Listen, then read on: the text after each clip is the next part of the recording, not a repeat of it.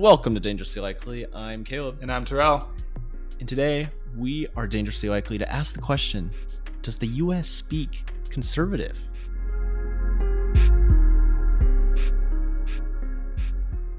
Let's go above the fold with this week's headlines. So this week, Stacey Abrams announced her candidacy officially for governor of the state of Georgia Hurrah. after running against Republican Brian Kemp and losing by only 55,000 votes in 2018 in a race that many felt was played unfairly by Kemp. Abrams was a major figure in flipping Georgia blue last year. If Stacey Abrams wins the governorship, she would not only be the first black woman governor in Georgia, but also the first black woman in any state. Terrell, what's your reaction? Oh, right, because DC is not a state. Um, what, why is there a reaction? We all knew this was coming. Who's are we surprised? Are we supposed to be like, oh my god? Like we all knew this was coming. no, but I mean, I'm excited about it. We'll see if she's able to manage a campaign and organize the same way she did for the governor, not the governor, um, for the Senate seats. Also, we'll see if she can even hold the Senate seats because Yeah, that's that's- asking a lot of one person. It's asking a lot of one person, but it's not just her. Obviously, she has a whole organization for this, and I think a pretty good infrastructure. So, I think, I think even if the uh, midterms don't go super well for senators specifically, she might have a, a good fighting chance. I mean, she was pretty close the last time, True. and the wins weren't necessarily in her favor when she ran three years ago. and she doesn't have to worry about her opponent being the Secretary of State who can just purge the voting rolls right before the election. Exactly. Also, she has the benefit that the current Secretary of State is in bad graces with the Republican Party, so is less likely to do them favor. Um, and also has a lot of eyes on him because of the whole Trump nonsense and just like him and Kemp having gotten along. So, I mean, I think things are great and that's awesome, but I'm just not surprised. So, I have no reason Oh, to be I- like, oh my God, yay. Like, I'm not surprised anything- either, but I don't know. It felt like decent news, and I felt like good news this week. we'll see. It's I have the same contention here as I do with Beto O'Rourke in Mm. Texas. Of I I think Stacey Abrams is great, and she's shown the I like ability. more than Beto. she's shown the ability to mobilize in Georgia, but she's also very much a national figure, and I Mhm. can see that playing against her because the Democrats love running national figures and not actually caring about the state that they're in. So um, Well, that's fair, but I I, I think that Stacey does have a unique. Uh, she has a unique kind of brand as both a national figure, but also someone who cares very deeply about Georgia. I mean, she's been in Georgia, kind of rallying the troops for the last decade at least. We shall see. So yeah, we'll see. Hmm. it, it feels like it feels like if there's a time, it might be it might be it for her. But obviously, the prediction business is tough, and I don't think we want to be in that. You say this every time, and then you become a Nate Silver. yeah, so this graph tells me that she's probably going to win. You mean that California's going to vote to recall Gavin Newsom? yes. Um, let's go around the world in under a minute. Don't comment.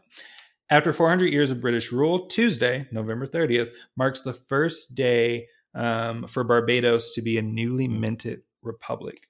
Sandra Mason, who served in their parliament, was sworn in as the nation's first president. Shout out to our females.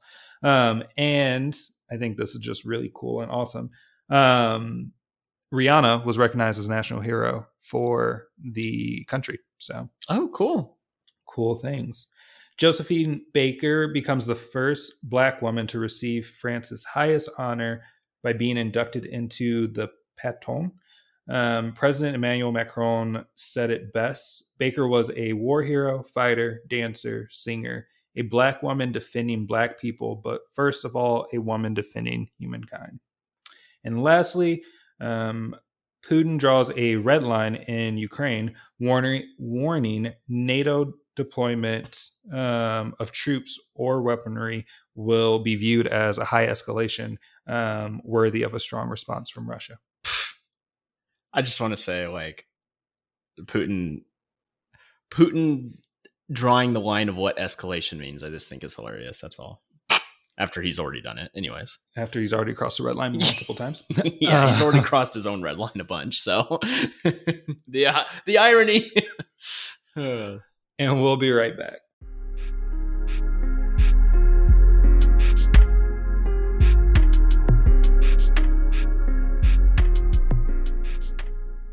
So you kind of buried the lead in introduction. Um, but as always, I know our listeners love our off the air conversations and how they play their way into the pod. Um, I I feel like this is going to turn into a tangent, so I apologize ahead. But it'll be uh, a fun tangent. Will it? um, there's just been a lot of a lot of talk currently, um, whether it be this newfound belief that Kamala Harris is never going to be president because the White House hates her, and they're floating the idea of making her a Supreme Court nominee, or that Pete Buttigieg is going to be her vice president, or that she doesn't do anything whatsoever. And then you have all of the conversation about critical race theory. Da, da, da, I feel as though the way our media, the way that our country is functioning right now, we are a nonstop um, NRC like bandstand. I feel like every time you listen to or turn on something, you're hearing the Republican talking points being brought into mainstream media, becoming just the new norm of this now assumption that Kamala Harris is never visible. She's not doing her job, which I would like to point out in all the years that the white man stood in that role, no one gave a damn what the vice president was doing, except for when Trump was in the hospital and people were trying to figure out if Mike Pence was president. No one gave a damn what the vice president did. Mind you, this this individual has traveled Europe already, has traveled through Asia, has been to the border after again a Republican talking point came up that she doesn't have and any authority. Yeah, yeah, below the border too. Like has no authority to deal with immigration because she's never been to the border, so she doesn't understand the the situation happening. Hmm. I just are we are we just stuck now in this space? I have to pose a question to you because I'll just go on a tangent. Are we stuck in the space now where everything is just something that a radical Republican representative says that then gets picked up and taken at face value? Like, yes. is that where we're at? Yes and this is why. Well, there's probably a lot of reasons why. But the but one of the issues with the media and how they form narratives is they have this addiction of both sidesing things, mm-hmm. um, which basically means, okay, yeah. So let's actually let's take January 6th as an example. Hmm. So you have obviously this terrible, terrible thing that happened took place at the Capitol where a bunch of Trump supporters, after a Trump rally, went and literally tried to like kill some Congress people. We're lucky that that didn't happen. Just a casual um, Tuesday, just casual some, Tuesday, barging into the Capitol. You know, all this crazy shit, and like, yeah, like watching it in real time, like it was absolutely insane. But we just don't talk about it the same way anymore. Mm-hmm. Like we talk about it as if like Republicans have a point and their thoughts should be heard, especially ones that helped the insurrectionists. And it's frustrating. Media does this because because then the Republican Party cries foul. And you know, at the end of the day, we have to realize that media and corporations, we can't trust them to always do the right thing because they're looking for profit. And some of their viewers might be people who agree with this Republican talking point. And like even I don't know, like I'm I'm thinking specifically CNN, MSNBC. I don't really watch that much. I I don't know. I don't really watch. I actually don't watch these these things as much. But like I mean, you can see it in the written ones and stuff. It's just like it's like the media takes take some of these talking points, even if they're batshit insane, seriously. I think you were telling me the other day in a conversation um, how do you say her name? Is it Lauren Boebert? Yep. From Colorado, the representative that that decided to grossly kind of accuse Ilhan Omar, um, who's a representative from Minnesota, I believe, mm-hmm. um, who's Muslim, and uh, accuse her of being a terrorist and kind of helping out terrorists trying to destroy the U.S. and stuff. Like to her face, there's like a story in an elevator or something that she did this, and then she kind of offered up an apology. And of course, it was more of a way for her to continue like in like infuriation and stuff like that like to continue being an absolutely terrible person and wink and nod at a certain part of the republican base and you said to me because you were watching cnn Mhm. that she apologized and cnn said oh she apologized Yep. It was and that was kind of it it was a like- roundtable conversation and uh, they mentioned like well she's apologized which is something important to note here she never apologized to representative omar Mhm. she apologized to um, um, americans with of arabic faith who might have felt offense to that and didn't apologize in a way of what i said was wrong but essentially apologized that and obviously she didn't say this because if she did her media group would have lost it. But she essentially was like, sorry if you felt like a snowflake for what I said.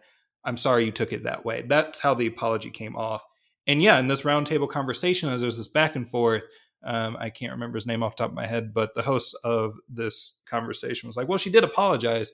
And it seems like we continue to make these off ramps, if you will, of, well, she apologized. Well, Oh, so the president now. the former president just lied. He didn't stage a coup. He didn't bring up these pieces and have these conversation points and do all these things that led to a group literally trying to overthrow the government. He just lied. Mhm. And there's a danger in that. Oh yes. No, it's like it's like okay, if if our mainstream media that whether you like it or not, you encounter almost every day. Yeah. Even if you're not someone who follows the news all the time. But if our mainstream media is letting the spin of these events, is letting us the word apology become the definition of what happened, instead of taking these matters seriously mm-hmm. in trying to fully discuss the actual seriousness of what just happened. Because members of Congress like Boebert are doing racist, vile, shitty things like that to other members of Congress and other people in the country. And oh, she apologized, so it's okay, even though we didn't actually talk about why that wasn't really an apology. Mhm. It- and we also need to stop. See, I told you this was just going to turn into a tangent. But we also need to stop this this belief, right? Because I was going to pose a question to you, but I think I'm just going to jump in here. um, I still have belief and I still have faith that this isn't just the Republican issue, right? Like it, maybe it's coming a lot from that, but this this feels deeper. It it, it feels like everything post 9-11 of there's still rampant xenophobia that doesn't understand the difference of religion it doesn't understand that you can be born in this country and um, be of islamic faith it, it doesn't understand that you can be born in this country and have a darker skin if we're speaking frankly but there's also this belief too that i think is playing into this danger that well, your Boebert, your Marjorie Taylor Greens, whatever home dude is that got censured because I just don't think their names are that important anymore. They aren't they aren't the figureheads. Like it's McCarthy. McCarthy is the leader in the House. McConnell's the leader in the Senate. Those are the people who matter. And interestingly enough, Do they? Because I don't feel like they have. interestingly enough, an article came out just before I flew back. So I came back on Tuesday. So this had to be Saturday or Sunday. Um, that those specific representatives have issued kind of kind of a laundry list of expectations if McConnell wants to be speaker, say they win midterms. And it's this power that keeps getting fed into. And I hear it too on the the Democratic side of well, there's no reason that um, Manchin and Sinema should have this much voice, but all we can hear is their voice. We don't get to hear from Mhm. others, blah, blah, blah, blah, blah. There's this feeling that, and I stand by this from what was mentioned earlier, we never get over the ramifications of a Twitter president. And we never got over the ramifications of feeling like there needed to be someone who was always speaking, whether it be someone who was speaking appropriately or not someone needed to always be a figurehead and in the process and giving us what we have right so i i question and i pose do we need our leaders i say this in air quotes because i obviously don't like mcconnell or um, mccarthy but do we need them to speak up? Not necessarily in a space that disavows those representatives, and I'm about to play that middle ground space, so bear with me, but in a space that they become the point person again. Because I do agree with you. I feel like McCarthy is a leader just in name. No, he's also an idiot though. So Eh, I mean, he yeah. changes a story every day as much as he can. But he also watched what happened to Paul Ryan and Paul Ryan's attempt to try to silence the Tea Party that literally led to him being ousted yeah, that's fair. and made McCarthy speaker. So like there is Well, context here. So McCarthy's But- only smart move is being able to read the winds enough to stay in power. Yes, but at what point do the winds become so damaging that reading them is doing more harm? Well, that's but- but literally that's- what I'm But posing. that's my. But that's the issue right there. You just asked what.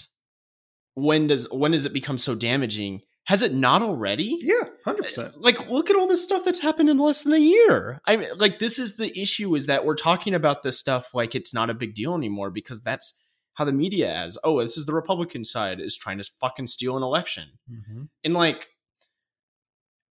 I I don't know. Like, I. uh, What was your question again?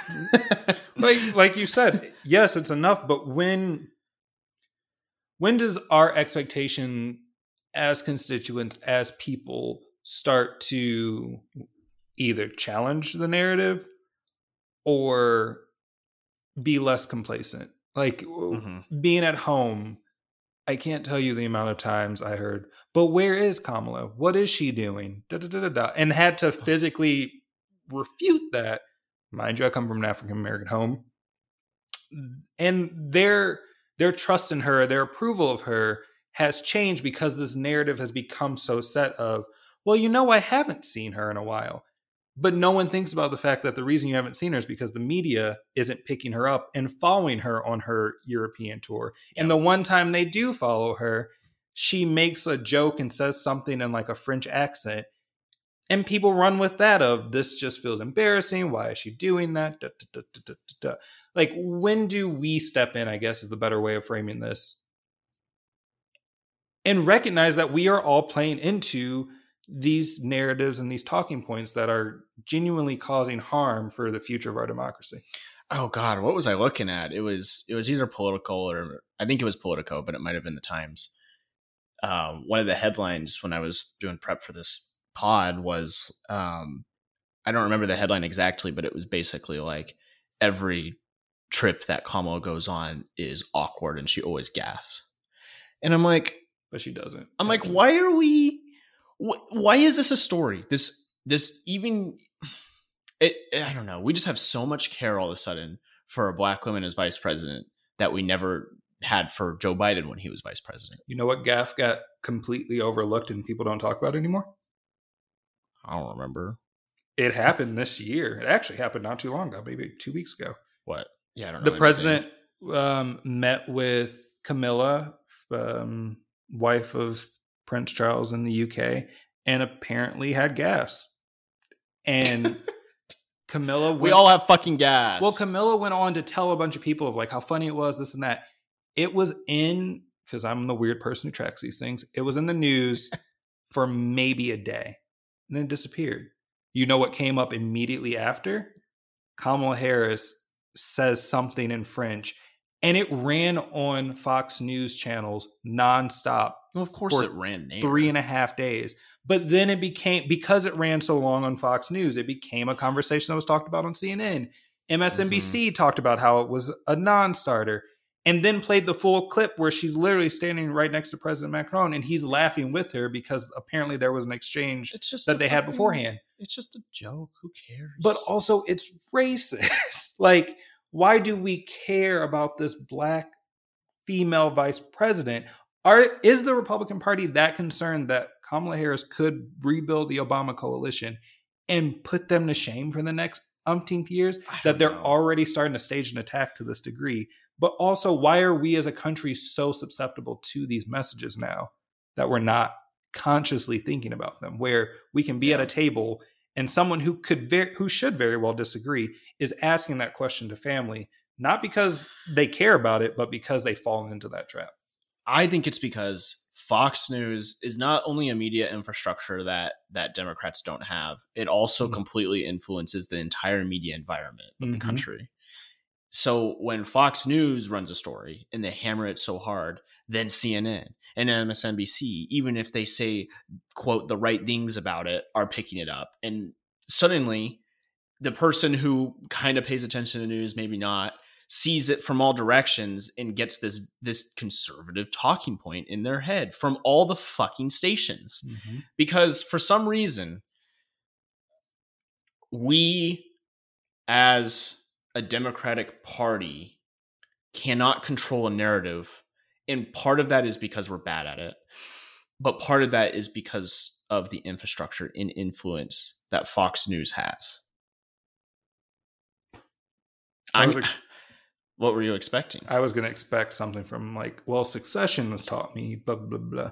I will say that one of the funniest parts of Succession, now that you have me on it, is that oh, I also have a little tangent on that because there was some random weird um, political article about Succession in AOC. I, it was super weird, but I saw that too, and I didn't track stupid. it. But it was stupid. But um, Succession does this funny thing where they are they're like a parody of like the Murdoch family, Mhm. um, which owns Fox News, um, but also some other rich families and stuff. But St. Clair. in the um um title kind of theme music comes in what do you call that again the opening sequence i Yeah. guess um they have like different scenes of different i actually it's one of my favorite title sequence openings but um every season they've had they always show atn which is their parody fox news um media empire and they always have like some like satirical headline on each one and it's just so good. I, I need to find an example like this season it's season three. It's like i looked at the janitor or it's like i looked at the female janitor now i'm facing chemical castration is the satirical I mean, it's the satirical um, headline on the opening sequence, and I just really appreciate those takes. But it's also kind of like I think what makes it fu- makes it funny for me is that like it's sadly kind of true Yeah. when you watch Fox News and stuff, and like that's the kind of fucking headline, maybe not the headline exactly, but the story that maybe an MSNBC or CNN might pick up because you know everything that Fox News does has this outdo influence on everything else. Except for when it doesn't serve their purpose, right? Yes. Another example um, Tucker Carlson interviews um, Rittenhouse. Oh, and, we no, we don't talk about that anymore. And why don't we talk about it? Because he came out and said that he actually supports the Black Lives Matter movement and feels that people should not be Yeah. unjustly prosecuted. Conservatives lost their mind, didn't like that narrative, and I forgot about it. it. has been a week.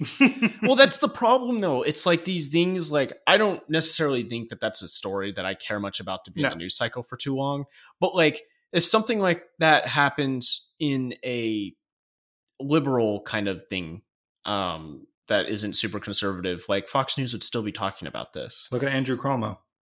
right? But the problem is that like MSNBC and CNN don't define those narratives, and even if they wanted to make fun of this conservative thing that happened, the Kyle Rittenhouse thing that happened a lot, like they don't. Yeah. They just don't do it. And I, I don't know if that's for better or for worse, but I think my issue is when it starts playing into the hands of what the Republican Party wants Mm-hmm. which it always does. We our our entire media infrastructure, even when they don't think they are, are playing into the hands of Donald Trump and the Republicans every time they open their mouth with a Yep. new talking point. Even if they switch the next day, it doesn't matter. It's interesting you bring that up too, because I was looking at some of our um, former episode scripts in the lead up to this, and like I mentioned, we are still talking about Andrew Cuomo, his indiscretions, the ramifications of those. But something that we mentioned at the onset of the news that he was stepping down and the fact that New York was going to get its first female governor, Kathy Hochul, is that the narrative should not be lost that she is one the first go- first female governor for New York, but two, she's stepping into a mess and she's going to do her best to fix it. how much have you heard about the governor of New York since Andrew Cuomo left? Mind you, he used to take on prime time slots on CNN, MSNBC, ABC, just to give re, um, readouts about what's happening with COVID in New York. Mm-hmm. We don't get that anymore. And it, again, this is still a little bit of a rant, a little bit of tangent, but it's hard to not notice that our narratives are inherently misogynistic, inherently racist, inherently focused on, like you mentioned, this middle ground, but not understanding that the middle ground is excluding the majority that would move it to what would probably actually be a middle ground. Yeah, we have this weird, as a society, we have this weird fascination with like not only everything you just mentioned, but um, we have this weird fascination with like disgraced former political, popular political people um, or even the wealthy, which I'm a little hesitant to say about that. So this is my tangent that I alluded to earlier. So there was an article in Politico that was basically titled "What Succession or What AOC Doesn't Get About Succession" or something mm-hmm. like that. And the point of the story was that people want to root for wealthy people, and that was the whole. That I mean, it's I not true at all. I, I I'm like, look around. Like we can like a show about wealthy people, but that doesn't necessarily translate to reality. Mm-hmm. Like if I was seeing something similar to what that show is about happen in real life, I'm not rooting for them. No. It's funny in the show because it works. I mean, I know you're not a fan of it, or I don't even know if you've watched it, so I can't even. I have. I just I didn't buy into it, but no, I understand what you're saying. Like, like there's elements of the show I really like it. There's elements of the show that is these family rich and powerful dynamics. Like they don't even think about. They're so freaking rich that they don't even think about how rich they are. And mm-hmm. one of the deals in the show is like, oh, you got to stop. The the Roy family is like the center of this. You got to stop with the private planes, the private jets. Mm-hmm. And there was like one of the characters in the Roy family was like, What? No, we're not going to stop using private jets. Like, first they came for the PJs and I didn't say anything and like started that quote. But like, and it's like, it's kind of comical, right? Yeah. And I think the dialogue's great, but, but in the show itself, they're completely serious. They're not even thinking about how rich they are. Yeah. Like, I just don't think that I just I don't agree with the notion that we as the American people root for rich and wealthy people and that's what AOC of all people doesn't understand.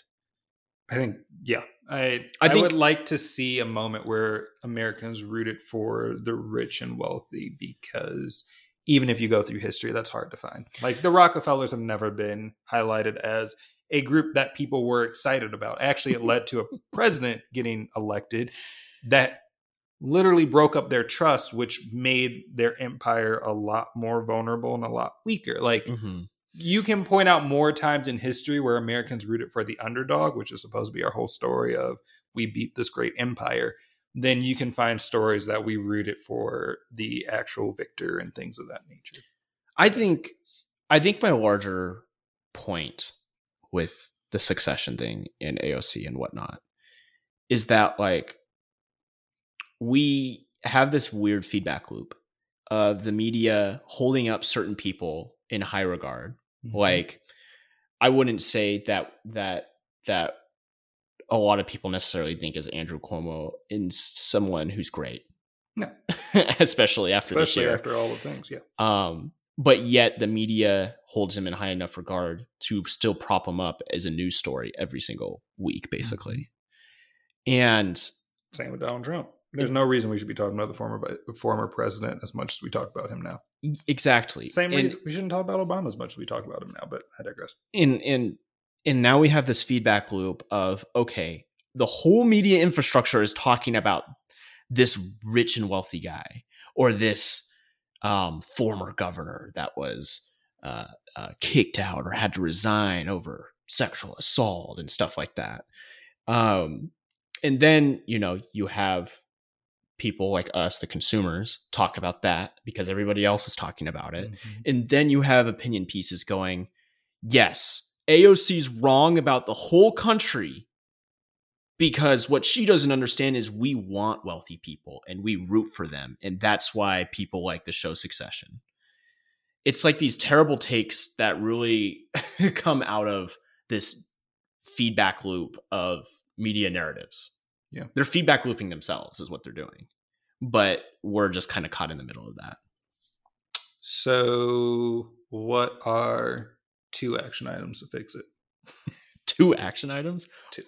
I, you know, I, I think that like I when I say media, I know that's a very general and broad term. we I- are included in that, yes. well, I know we're included in that, but I guess what I'm saying is like I feel like I've taken in media that is just like it's all about profit. It's the 24 hour news cycle. Mm-hmm. Um, they basically repeat the same thing over and over again in the span of days or weeks and hours and shit like that. And I like it's interesting, like because I used to not see it and now I do, and that's why I don't really watch like CNN or MSNBC, or of course I don't really watch Fox either. But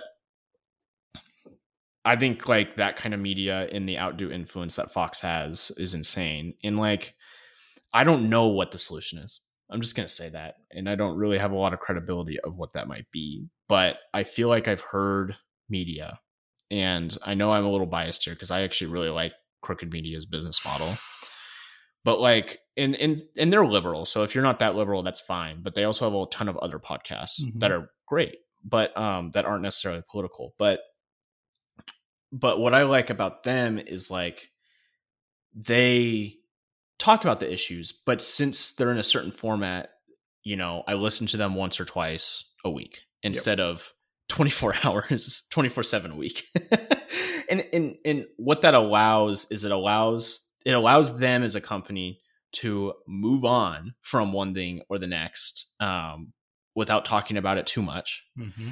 And since you know they've been in some of those positions in the White House in the past and in in democratic strategy and whatnot, I feel like they really are building um, a different kind of media that yes addresses some of the stuff that's going on and that we hear about, but it's not this disgusting feedback loop of like we have to make money, so we're gonna both sides these issues and stuff. Mm. Like I just feel like the both sidesing we should we shouldn't be talking about it as both sidesing and i understand that sometimes that's difficult Yeah. but like i think it's pretty easy when you have one colleague in congress go oh you're a terrorist because of your skin color because you're a muslim to Yeah. another and then not really apologize and yet the media takes that at face value oh she apologized even though it's like an apology doesn't really fix what you just fucking said Yeah.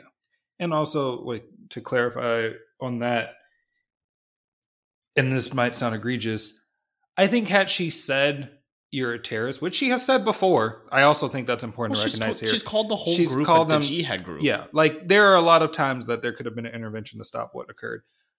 I think my reaction would have been different than the fact that they were allegedly on. I don't even think. I think it turned out that they were never on an elevator together. But there was an, a, an allegation that they were on an elevator together, and a security guard walked towards um, Senator or Representative Boebert, and she made a joke that, well, she doesn't have a book bag, so we should be fine. Like that is beyond egregious. It is it's bad taste. It has no taste whatsoever, and it shows the overall decorum that is happening in that area right now. That even though you're on two sides of an aisle, there is you have one representative who can no longer feel comfortable because Boebert has now labeled her a terrorist, made a joke about her being a suicide bomber as if that was okay. And you have this other representative who's an awful human, but is getting campaign finances by doing these things. So Mhm. there is no middle. And to what you were sharing, like that's I think that's my my belief here is we need to stop this idea that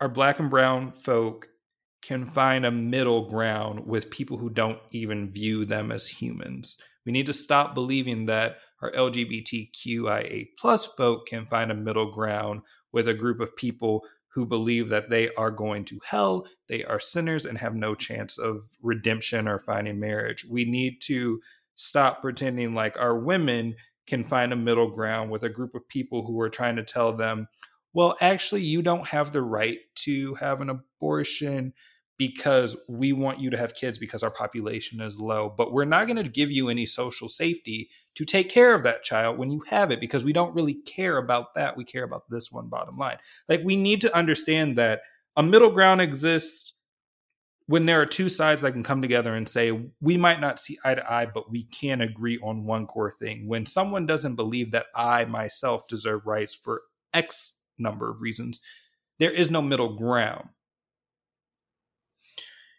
yeah, I think the last I agree with everything you said. I think the last thing I want to say is just like just because one party has moved to the extreme doesn't mean we need to follow them. Mm. And that's what it feels like happens is that we have we're playing at their level and that's why we're losing. In terms of I don't know, anyone who believes in human rights and democracy and whatnot versus the Republican Party so uh, you know that's i just think that like there needs to be accountability but i don't really have hopes that we'll get that anytime soon from like anyone. anyone including including people that aren't part of the republican party like the media. Fair. So I don't know, but if anybody of any of you have any thoughts, feel free to text us or email us in our description because I'd actually be curious to see what you think about this conversation we've had today. I agree. We'll be right back.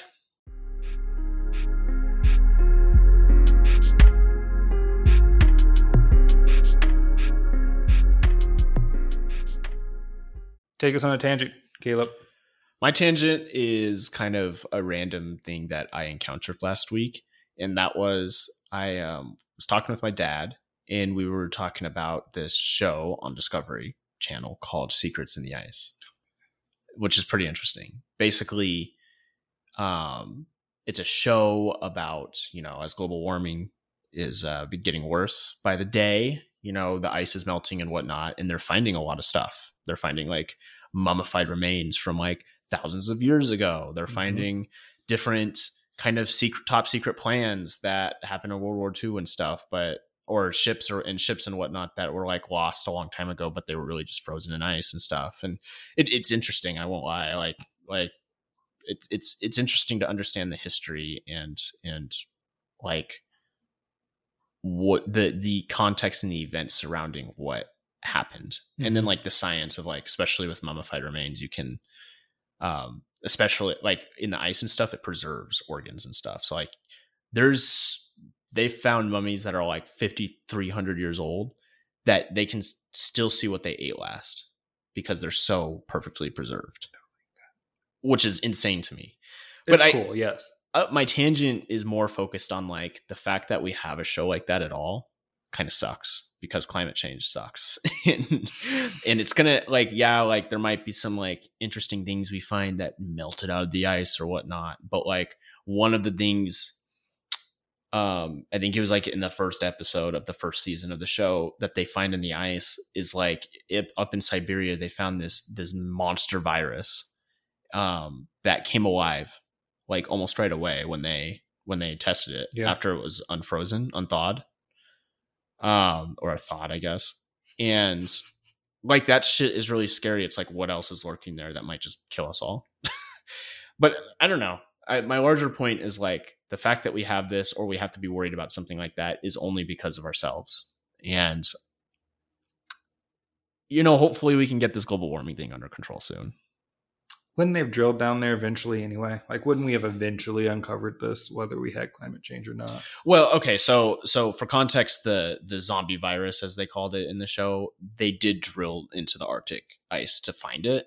But it's one of those things that's that's like, okay, so if viruses can just come back alive or bacteria can just come back alive after being frozen for thousands of years, like if we continue on the trajectory we are on, we're probably going to release a lot of shit that we've never experienced before. And that's a really scary thought. Anyways, take us on a tangent. I don't be short for once? Um, probably because we had a whole tangent to start. But um, I just want to give a shout out to Jim Harbaugh and the University of Michigan football team.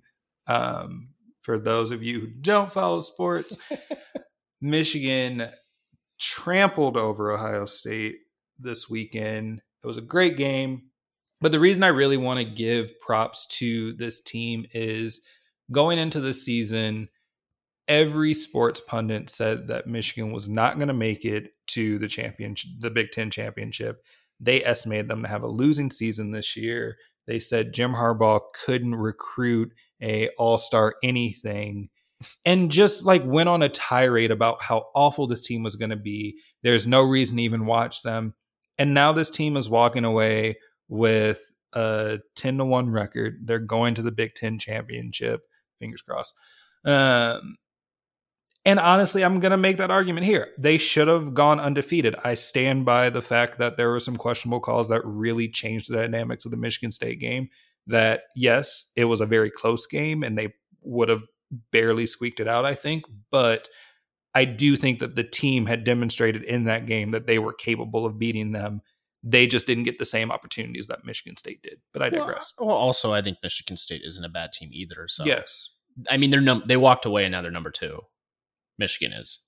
Yes. And I don't know, have a real shot at winning the national championship this year. So let's go. Yeah, but I just I want to want to take a second because I feel like the narrative is already shifting to like look at how great this team is. There's an era that's coming and all of these things to neglect the fact that these guys were counted out from day 1. There was no anticipation that they were going to be anything. Everyone had already wrote off and said Ohio State's just going to be the dominant force until the Big 10 can figure out how to handle them. Maybe they need to get rid of it. Like all of these crazy things and the team came together. They won. They whooped it.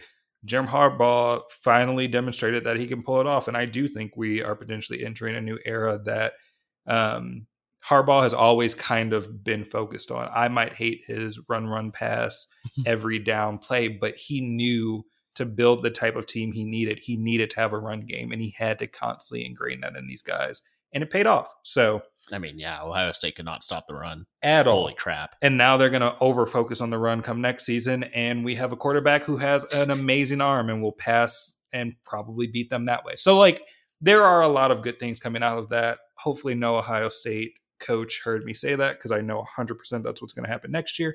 You can mark my words. Um, but I'm just really proud of them. And I, I really think that that moment needs to be understood and lifted up a little bit more. Well, good luck to Michigan in the coming weeks. Beat Iowa, please, and especially because I'm tired of people thinking that Idaho and Iowa are the same thing. So if you don't beat them for any other reason, just beat them for that. I also get a lot of East Coasters that think that Idaho's in the Midwest. Yes, that's because they think it's Iowa. Yeah, but but the ones that actually know that Idaho is in Iowa think that to be in the West, you have to be a, a, a, coast state. Oh yeah, I do get that a lot too, which is very like, no. strange to me. I We're always, still the Pacific Northwest. Yeah, just don't very very, very weird. It's like Montana and over is like west. Yeah, I would agree because Mont- half of Montana starts to get Great Plains, Plainsy, and that's Plainsy. kind of Midwesty. Yeah. yeah. But also, like even Colorado is like west. Stop mixing up Boise and Des Moines. Like I don't under Boise and Des Moines. I don't understand Des Moines. how bad our education system is that no person can fathom that Idaho exists. Or when you ask them to name all the states that start with an I, they say Iowa and Illinois, but they forget Indiana. Like mm, mm. the real, the real tragedy, though, in our education system is how the East Coast doesn't have fry sauce. No one needs that. No, East Coast, stay the way you are. No reason to change. Well, I think that's our show. Don't forget to follow us on Instagram at dangerously underscore likely or email us at dangerously likely at gmail.com. Be sure to subscribe wherever you are listening for notifications of our new episodes. Thanks for listening. I'm Caleb. And I'm Terrell. And we're dangerously likely to see you next week.